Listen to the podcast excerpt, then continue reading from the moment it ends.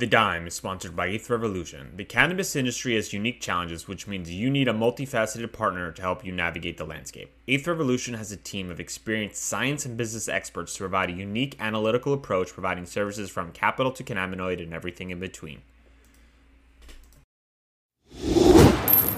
This is The Dime. Dive into the cannabis and hemp industry through trends, insights, predictions, and tangents. What's up, guys? Welcome back to another episode of The Dime. I'm Brian Fields, and with me, as always, I've got my right hand man, Kellen Finney. And this week, we've got a very special guest, another East Coaster, New York's own Mike Mejer, founder of Green Lane Communications. Mike, thanks for taking the time. How you doing today? And I'm doing great. I always love talking to other fellow New Yorkers that are in the cannabis space. So uh, it's the pleasure's mine. Awesome. Kellen, what's going on, man? Not a whole lot. I'm excited to be the only West Coaster on the on the podcast today, so it'll be interesting to get both East Coast takes. Uh, East Coast wave is finally here. So, Mike, before we get started, uh, better late tell- than never. And I'm gonna edit that part out. Before we get started, Mike, can you tell our listeners a little bit about your background? Yeah, for sure. So at the moment, I do PR in the cannabis space, but taking a little bit of a of a rewind, I got started in in public and media relations and a little bit of thought leadership development around 2011, 2012. Um, but I was working in the book publishing space at the time. So I was working with nonfiction business book authors who were launching their books. And at a boutique agency that I worked for at the time, we essentially just did a PR campaign to launch them, kind of build up their authority, their credibility, their expertise, and, and shine a positive spotlight on that. But about three, I would say three years into that journey, I decided to take a trip to a local hemp wellness center here in New York and just educate myself on cannabis, on CBD. How do all these different cannabinoids interact with the body? And I would say about five minutes into my visit, I was just having a great conversation with the shop owner.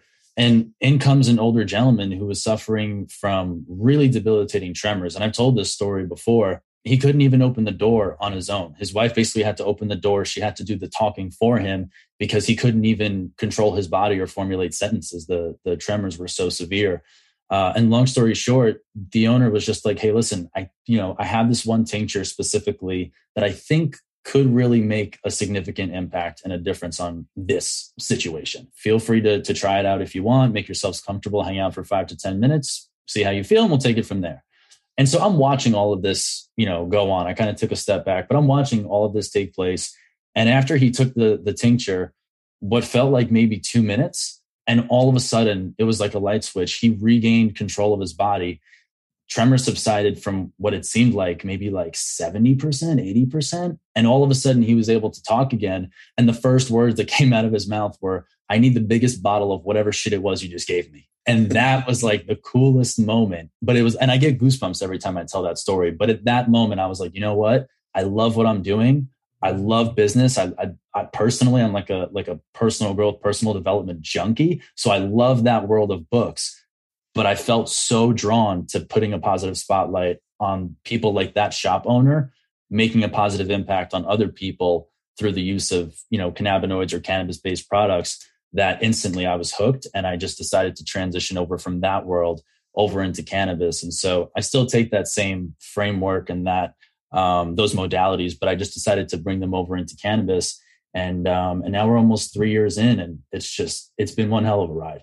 And I love hearing that story. So I want to kind of talk more about that, right? You're you're you're making the pivot into cannabis. Obviously, in New York, as Kellen was saying, we're a little bit behind. So, mm-hmm. what does the surrounding people in your life say when you're like, hey, I'm pivoting my life, I'm moving into cannabis? What's the natural kind of conversation like?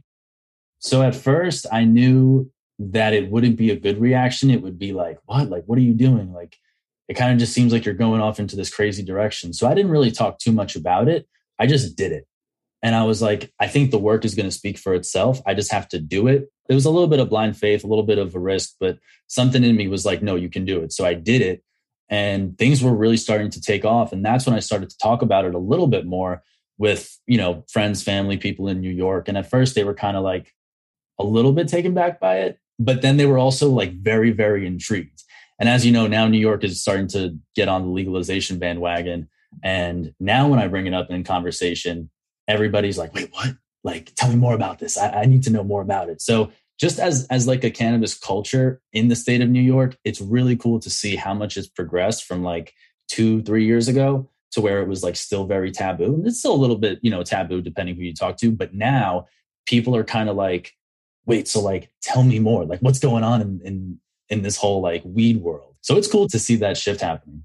Yeah, the shift in, in in about two years has just been absolutely crazy. At first, my parents were were telling people, and then they were like, the responses were really mixed. And now people are asking questions every time. You know, I see this product, or I don't sleep, I'm in pain. Like, what what can I do? Where can I start? I mean, it is all over the board. But I think the best part is the kind of curious folks are here. People are really excited to get started, and as you were saying, New York is finally waking up for what's going to go on. So let's start about that conversation. When you're having conversations with people in the space, you know, what's a typical conversation like from like an educational standpoint? Where do you try to guide them? What information do you think is really important for people to know that are that are maybe newer to the industry? Yeah, I would so there there's there are two conversations that I typically have and it might be somebody who's just new to using cannabis based products and the other conversation is there's somebody who's new to the industry and they want to break out in it.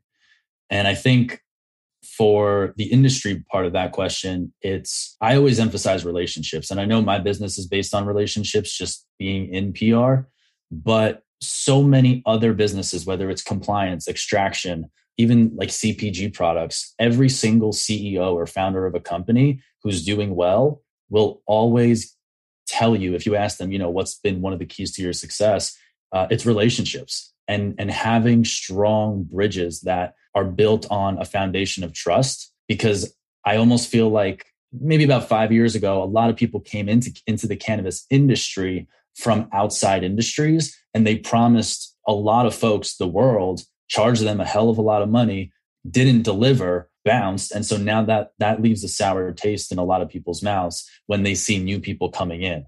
And so what i always say is do your best to just build trust, build rapport, and play the long game because there is no other game. People in cannabis are very keen to picking up on people who want to come in, try to make a quick buck, and then get out. So if you if you think you're going to be able to put one past these folks, it ain't going to happen.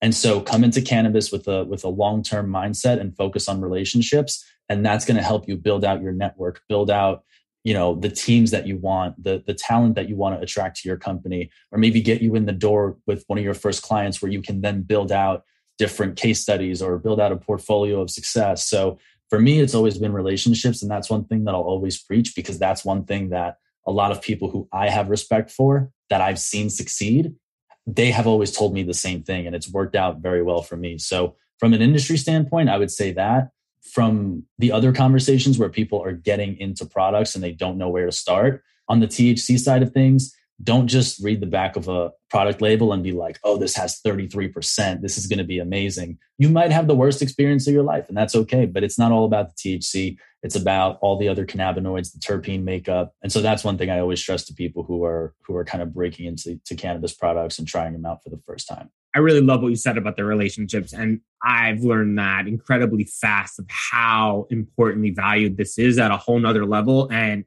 I think, Kellen, this is, you know, this is where you've excelled for so long is, is I can't tell you how many times people have opened up doors for us just based on relationships and for, for kind of playing the long game. So kind of go on that, Kellen, you know, expand on that conversation. Yeah, I mean, I think always, right? Like your network is your net worth, right? As far as everyone has a saying goes or a motto, if you will. But I think in cannabis, uh, especially, it's it's a little more prevalent just because we all have like a common enemy, which is that it's federally illegal, and we're all kind of pushing towards changing the cultural stigma. So it creates all of those factors that we're all kind of fighting together. Yeah, there's competition between brands and whatnot, but we're all fighting the same battles of trying to get safe banking, trying to get federal legalization. So that creates this community, if you will, and I think that like finding the right people in that community is just going to strengthen your business so much greater than like trying to just fight everyone in the industry like you would in, in, in other spaces, if you will. Um, I know that's not the best, like the cleanest analogy, if you will, but in cannabis, I think it's a, a, lot more important to have, or you should put more emphasis on your network and the people that you kind of interact with in those relationships because it's a long game, right? Like no one's getting rich quick. And the media wants you to believe otherwise, I guess. But like, like no one's getting rich quick. And like, if you're really in cannabis because you love the plant and you kind of planted your flag where you think it, like that story you told, Mike, like that's a, a beautiful story why why the plant should be available to the masses. You know what I mean? And there's so many other medicinal benefits to it and, and XYZ from that perspective. And people that are in the industry just to make money are not going to make the right decisions that are going to help the community achieve its goals, right? People that cut corners. I mean, you saw this with VapeGate, right? Like people were cutting corners because they were cutting their distillate into vape pens because they wanted to make more money. And that then created this entire crisis within the industry that almost crippled it. And so like we all understand that like we all have to be in this for the the same reasons and do the right thing in order to win this way bigger battle that's bigger than any one company in terms of change changing the the global opinion surrounding cannabis and its safety. So let's kind of dive into your company, Mike. What's a common conversation you're having with your clients? Yeah, great question. So with with new clients that or or people that that come to me, a lot of times that conversation starts out with, "Hey, listen, we've accomplished XYZ." And they'll usually list out, you know, a number of accolades or really, really big game-changing achievements that the company's done internally, or maybe the impact that it's made on a particular focus group in the industry.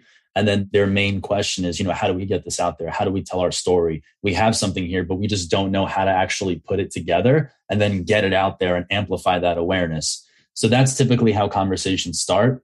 And the, the typical day to day conversations with clients are just staying up to date on what's happening in terms of business development, what new partnerships are, are forming, what new partnerships would are, are needed to be formed in order to kind of like take things to the next level. And then just getting an understanding of where they are um, who they are what they do and why they do it and where they want to go.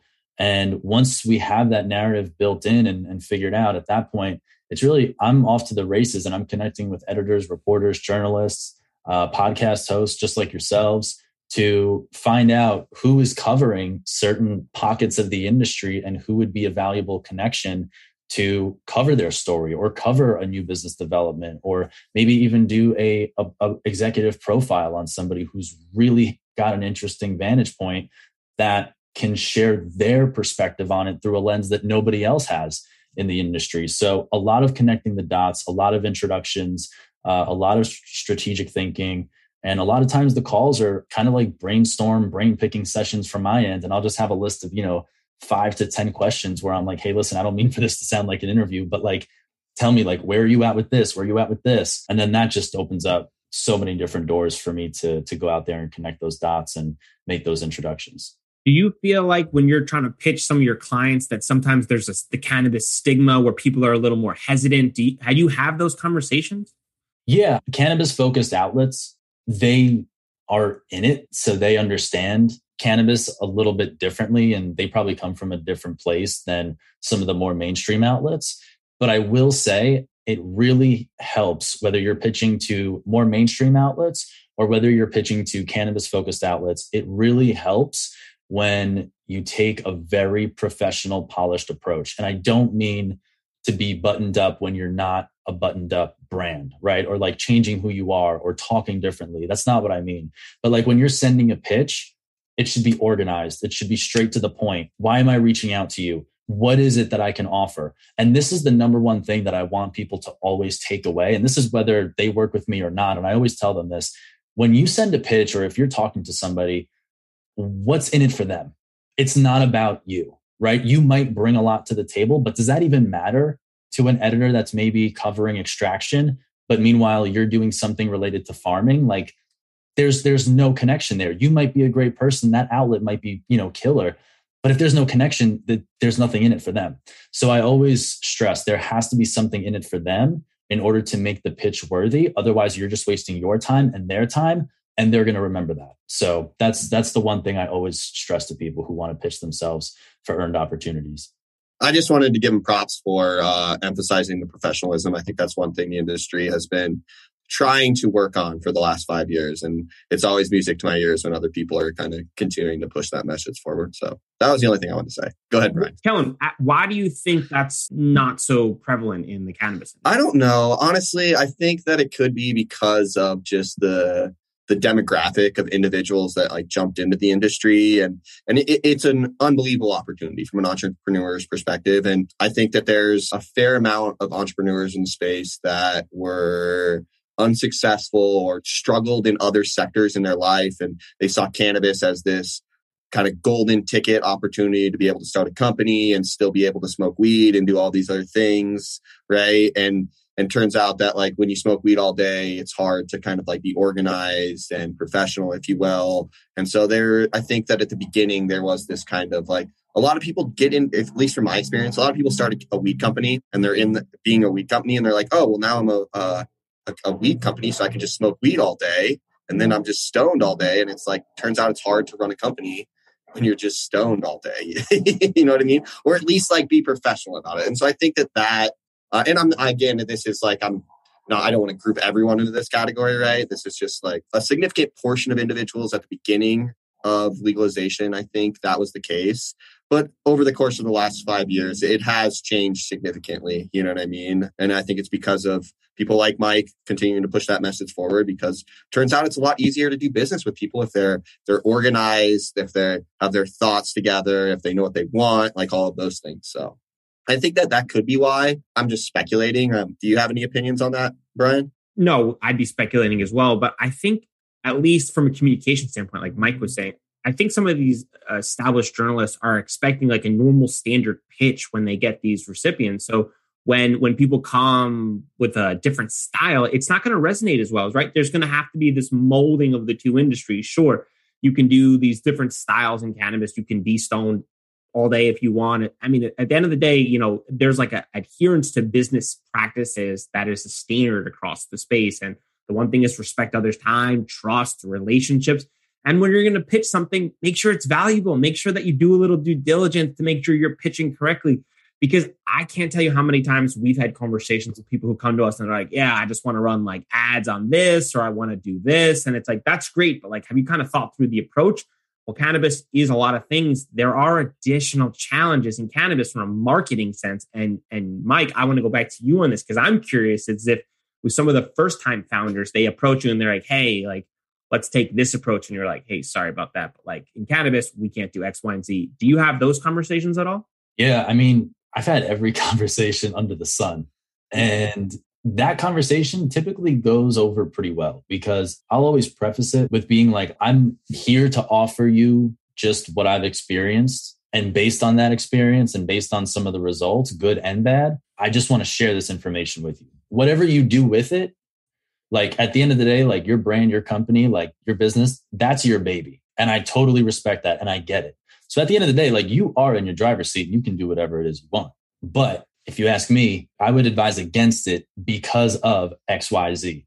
And nine times out of 10, people are cool with it and they respect it and they they take it and they run with it. And sometimes they may be like, hey, that's a great idea. So does that mean that we can maybe do this or do a play on this? And I love those conversations, right? Because that means that we're getting somewhere. And a lot of times I learn so many new things just by having those conversations and by opening up those cans of worms. So I welcome those conversations. But one thing that I wanted just to kind of kind of go back on real quick and this just stresses the, the importance of being professional and organized. I reached out to an editor of a pretty big industry publication. And the reason that I have a good relationship with them is because of one pitch that I sent last year.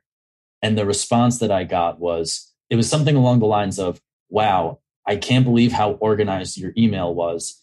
I really appreciate it. And I wish that more publicists were organized like you. Isn't that incredible? Yeah. And the, the reason I share that, the only reason I share that is because the response I got had nothing to do with the, with the client, with any products, with any questions about the products. It was just because my email was organized. It had bullet points. It was short and sweet. It had a very simple call to action at the end. It took me maybe five minutes to, to write up. And to this day, I have a great relationship with them. And it's all because of that one simple thing that had nothing to do with cannabis. It had nothing to do with the topic. It was just a simple matter of being organized, putting together a, a really good, simple email, and that's it. So just going back to like the professionalism, that was one example that I wanted to share with you guys and your listeners because stuff like that is priceless.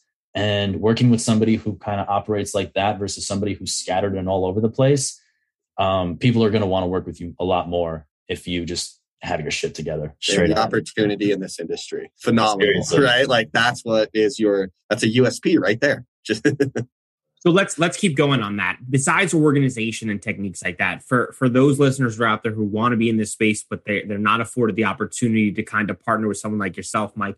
What's a concept or an idea that they should be aware of that they're not thinking about right now, just based on your experience? Yeah, so you want to make sure that you're telling your brand's narrative before somebody else does, because chances are, if they do it before you do, it's going to be incorrect or they're not going to nail it down. And a lot of times that has to deal with marketing and branding and marketing and branding are, are almost like sisters or, or cousins to, to public relations and media relations but being able to kind of formulate that narrative have it down pat and then take it and go on a podcast and be able to clearly explain it in a way that's very easy for everybody to understand and run with or to write an article about the the pocket within the industry that you or your brand is is actively working in doing those things and starting with those things is a great place to just start telling your brand narrative, building authority, building trust, building credibility. And all of this just goes back to none of this is is short-term ROI. I mean, sometimes it does result in a phone call or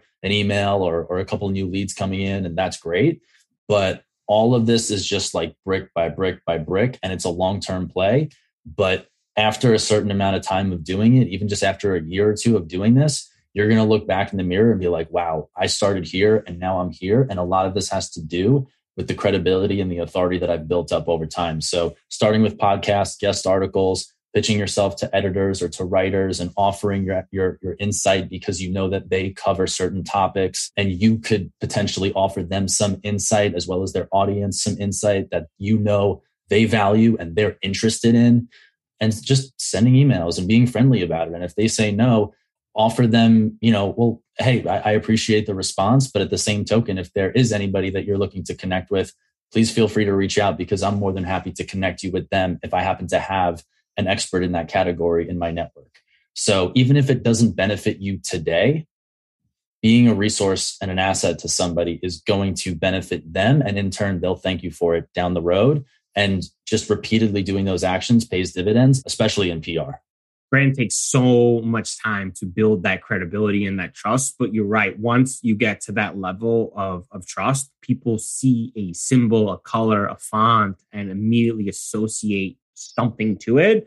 And if yeah. you can associate or elicit some sort of positive affirmation towards that, you've done something that many people really aspire to do but that's not easy and that's the hard part is that everyone wants to do that but are not willing to put in that grit and that consistency over time to build that so you know continuing on that route mike like when people are, are shaping that story and you know they're interested in cannabis like telling that story is so so delicate balance because a lot of people have interest in being in cannabis or want to be in cannabis and love the plant love smoking weed but how do you get down to that true story is really art so mike is there techniques that you can recommend to people that are trying to craft that cannabis story?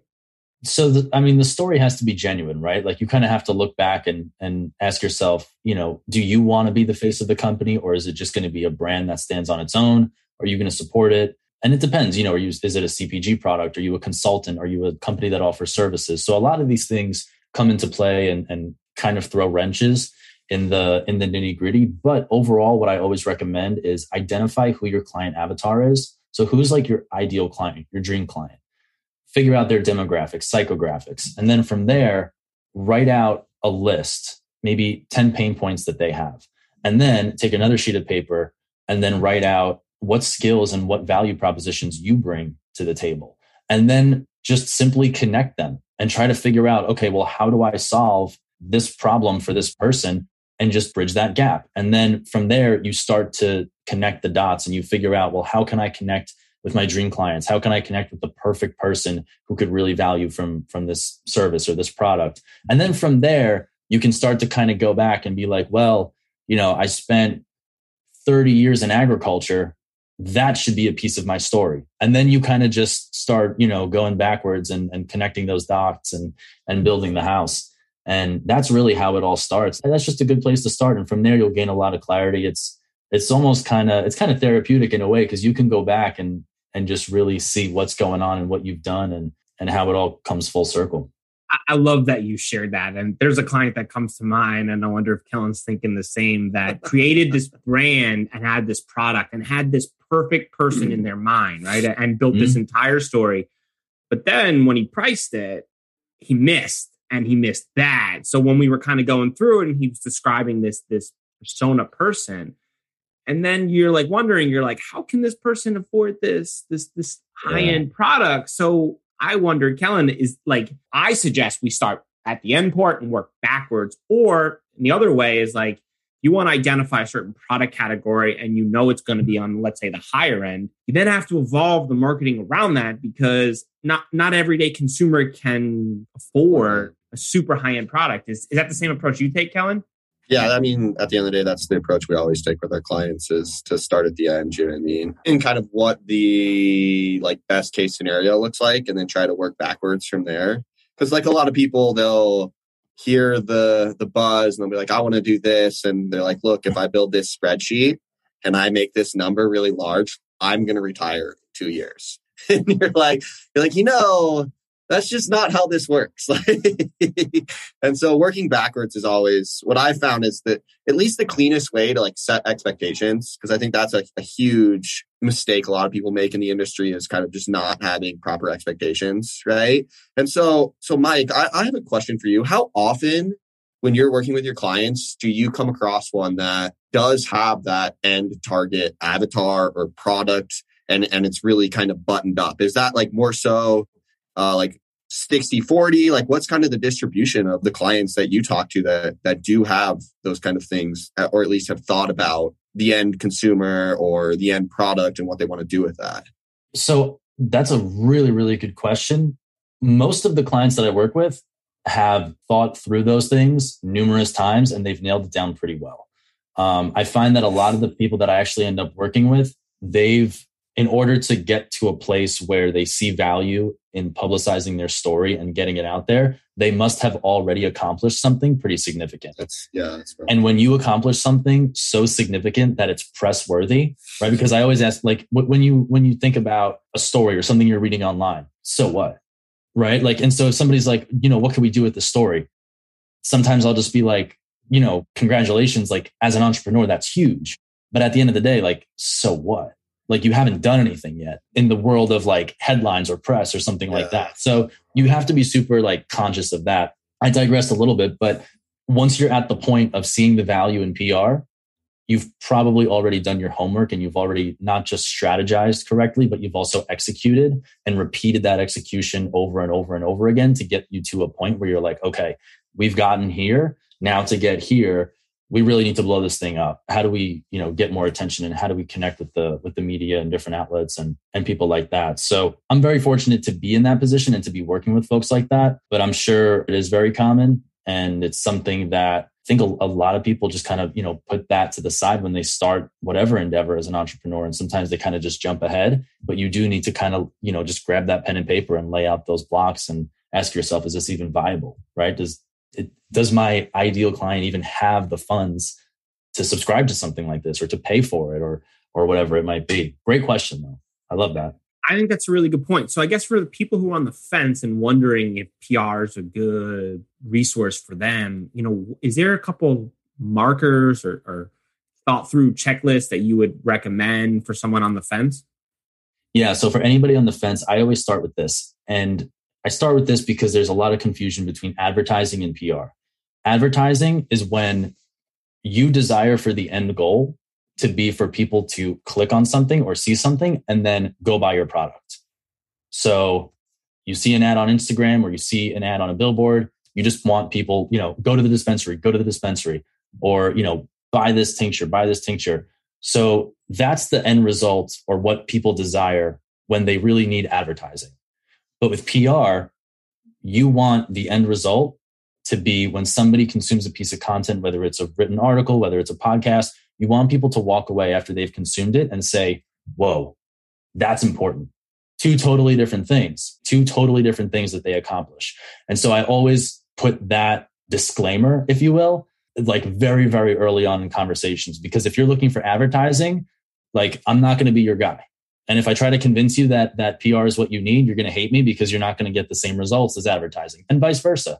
Right. So some people think that they need advertising when they really need PR and it goes the other way around as well. So those are two very clear distinctions. PR, you want people to get the importance of it. Advertising, you just want to drive traffic or, or directly drive sales and see if you can get a dollar for dollar ROI so important the alignment of, of what the true goal is of all the parties involved to make sure that everyone's on the same page because you're right if they come to you mike and they're like hey let's do this because i want to increase all of my website traffic and you're like well that's swing and a miss there sir like i don't really think that's what we're gonna hope for i mean that's tough and, and sometimes you know we've had instances where we had a client that came through and thought he wanted one thing and and realized midway through the journey he needed something completely different. And that's a, a, really challenging approach as we're there to kind of help and, and guide them through some of these, these really challenging processes. And, you know, it's really important to understand what the end goal is and then align with that and work backwards and make sure that you're creating a stepping stone and every step you do is in order to achieve that goal. Totally. So I read one of your recent articles and I want to pick your brain on this because I was I was really excited about it. Cannabis companies that prioritize this feature are typically more profitable.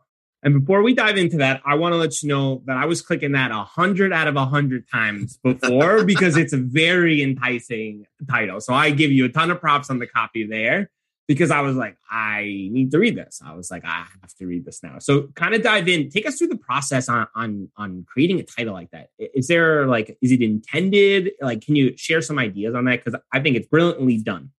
Yeah, I thank you for that. So anytime there's a title, whether it be the subject line of an email, right? Yeah. That's what it's called, subject line. I was going to say subject title. Um, but whether it's a whether it's a subject line or whether it's a title of an article, your your goal is to always just get people's attention at the at the very least. Because if they're not going to see it, if they're just going to blow past it, what good is the content that you spend hours developing on the inside, whether it's the body of an email or an actual article? And then I always like to back up the title to make sure that it's not considered clickbait or somebody clicks on it and then says, "Yeah, that's that that was a good title, but this is just awful. Like this has nothing to do with the title." The the way I like to make sure that that doesn't happen is to make sure that I can quantify or I have done research that quantifies whatever statement it is that I'm making. So that article that you're referring to, I think I wrote about compliance in that one, right? Yeah. And the reason I, I wanted yeah. to bring that up was because when I was kind of diving into it, the subject line, I'm glad you brought that up. The subject line's goal, at least in my opinion, is to sell the open, right? Is to get someone to open the article, the email, the subject is sole focus. And then the email's body is to really back up like exactly like you're saying, but ultimately it's to take person through the approach and then to sell the click at the bottom. And if everything is not in alignment, you're right. People immediately think clickbait. And we've had conversations internally, Kellen and I, about that approach. Fundamentally, we differ sometimes on the words to include subject because he sends me a title. I'm like, dude, that is clickbait. And like, I would click that, no doubt, but it doesn't, it doesn't say what's inside. And he's like, it's a good subject. And right, there's no debating on that. So it's a really hard balance to kind of mix the two. Kellen, what's your thoughts on that? I mean, I do I do send you a lot of subject lines or it's just probably clickbait, but I'm trying to get engagement, right? And um, so I think it's it's a hard line to walk, but I do see the other side of that coin because I get emails that are clickbait and I open them up and I'm like, this is just spam. And then the next time I see an email from that provider, I'm like instantly delete, block. Like I've played this game before, like don't want anything to do with it. And so like I do there's a huge importance from a a building a brand perspective that needs to be placed on those kind of situations. And and I'm glad that I have you there to kind of filter some of my more clickbait subject line. I mean, I'll definitely click it, right? There's no doubt about it. But you're right, I'll be upset after. And and one interesting thing that I've learned in my experience, at least, is that sometimes it's okay to have a dull subject when the value inside is expected already. So we've kind of A-B'd a couple email subjects and we've taken, I've taken the aggressive approach in like selling the information inside. And it it's deterred a majority of our openers and whether or not that was just a random occurrence or certain subs. I was surprised to find out that a dull subject line, sometimes of just embodying of generalization of inside, uh, sometimes can do the job, which was weird for me as as a trained marketer to believe that. But that's my experience. Mike, have you found something similar, a different approach? You know, share some ideas on that. Yeah, it's super interesting because I'm sure you guys have seen subject lines or like ads where like the the top headline is something like, you know, how I made it uh, five million dollars in 30 days, and you can too, right? Like, awesome. Like, let me buy your course. You don't think any of those so, are real? you're really attacking money Twitter out there, dude. Be careful. They're very. Kellen, we gotta we gotta talk after the show, man. Wait, Kellen. but no, so like that's that. Just, I mean, that's that's probably a bad example, but like something like that is kind of what I would consider like, yeah, that's like a that's like a sexy headline. That's very like general for the most part but it's okay to not have this this this big flashy Times Square billboard type of headline if you know that your audience is not necessarily ones to fall for something like that. Like if you're talking to, to very high level executives or people who are maybe in a particular niche that I mean, I'd like to be blunt, like, I don't know, maybe it's just a little bit of like a boring sector of the industry. Who knows? So like you don't have to try to come up with all these like bling bling flashy subject lines because they don't even want that. So like sometimes you do have to kick it up a notch, but then other times you also have to get a good understanding for who it is you're talking to. And that that I think is the most important part. So like sometimes you might just catch somebody's attention. I mean, Brian, even like you said, the subject line might seem dull, but then when you open up the article or you open up the email, you're like, man, this was this was a great piece of content. And it's not because it was flashy, but because it told you exactly what you're going to expect and then it was jam packed with more than you even anticipated. And I think that's key to getting people to not just open it, but then to also consume it and then gain your trust or kind of be like, you know what, I'm kind of excited for next week's newsletter. So I think depending on who your audience is and kind of what they expect and what they want and what kind of world they live in and what they're used to reading, that should also give you a little bit of a direction as to where you point your compass in terms of your, your copywriting style all goes back to understanding exactly who your demographic is and then creating and crafting an experience completely for them. So, Mike, since you've been in the cannabinoid industry, what has been your biggest misconception?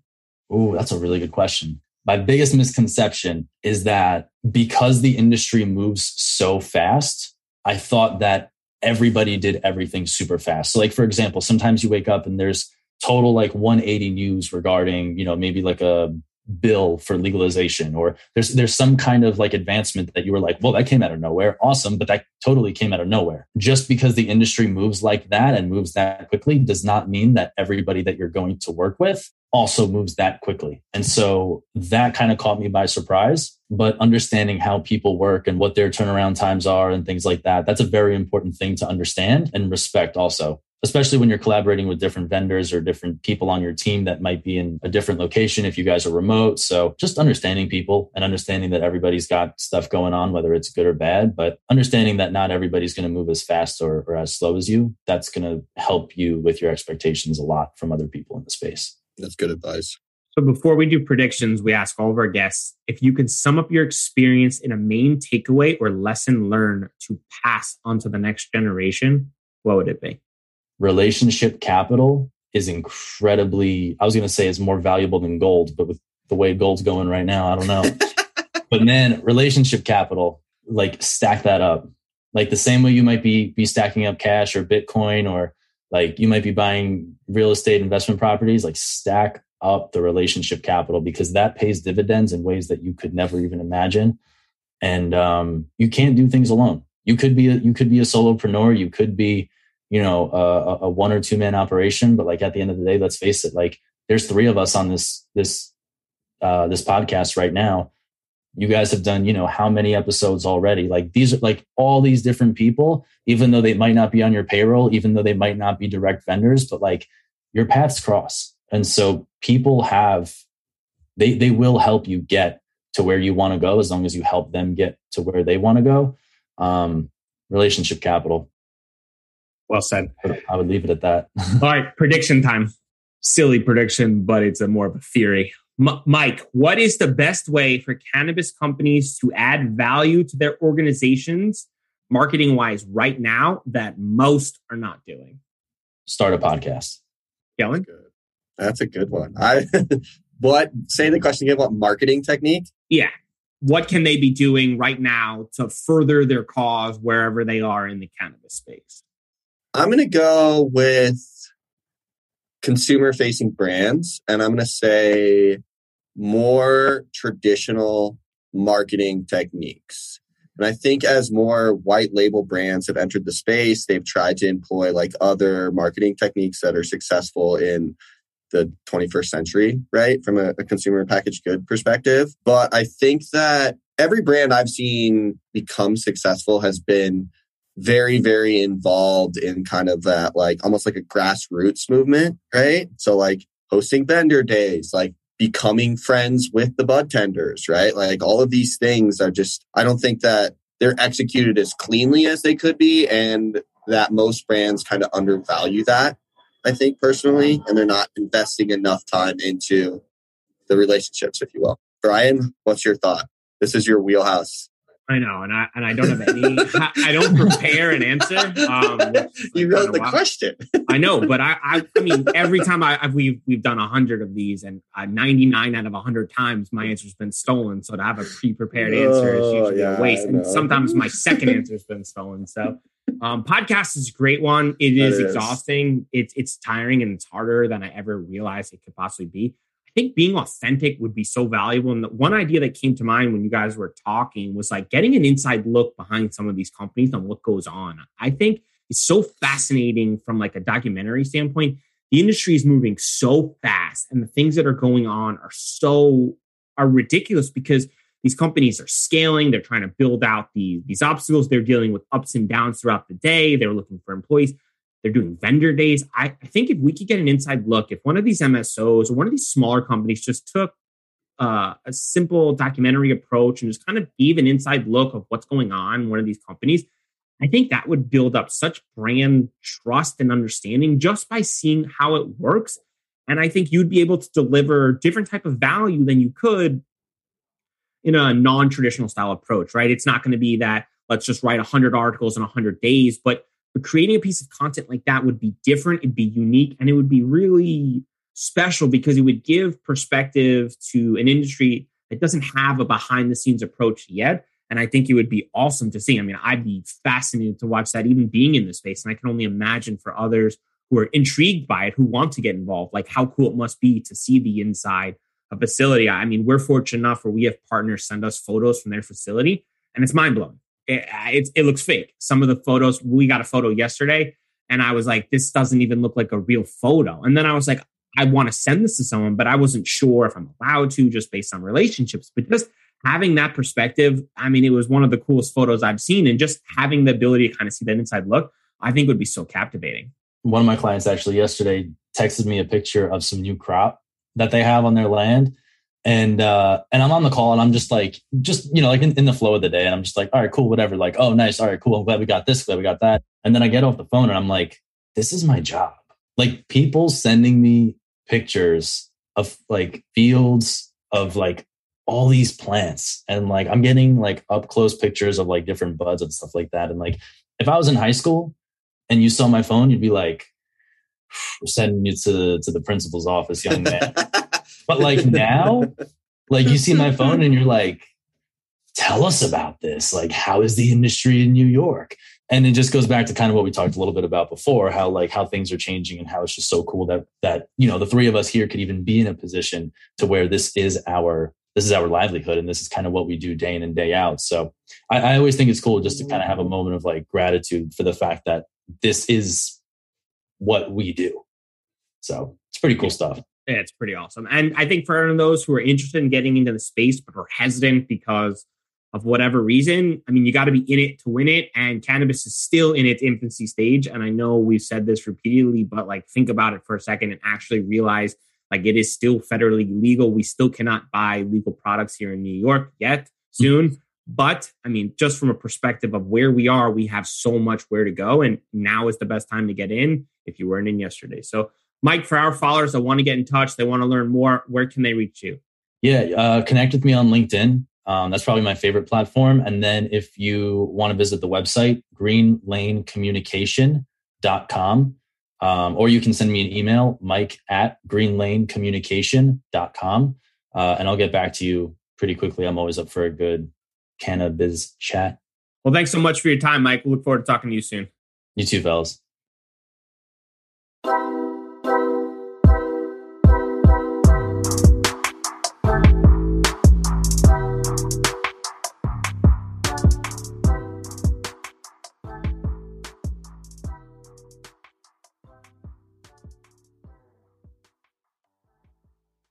Thanks for listening to today's show. To check out more great cannabis podcasts, go to podconnects.com. Here's a preview of one of our other shows. Season 1 of Dope History is now available at dopehistory.com. Dope History weaves you through the lives of those who have been touched by cannabis or have had an influence on the events that shaped our laws or relationships with this plant. You'll hear tales from Frenchy Cannoli, Keith Stroup, Eddy Lepp, Tom Alexander, Ed Rosenthal, Wolf Seagal, Jorge Cervantes, and Tommy Chong. Available now at dopehistory.com.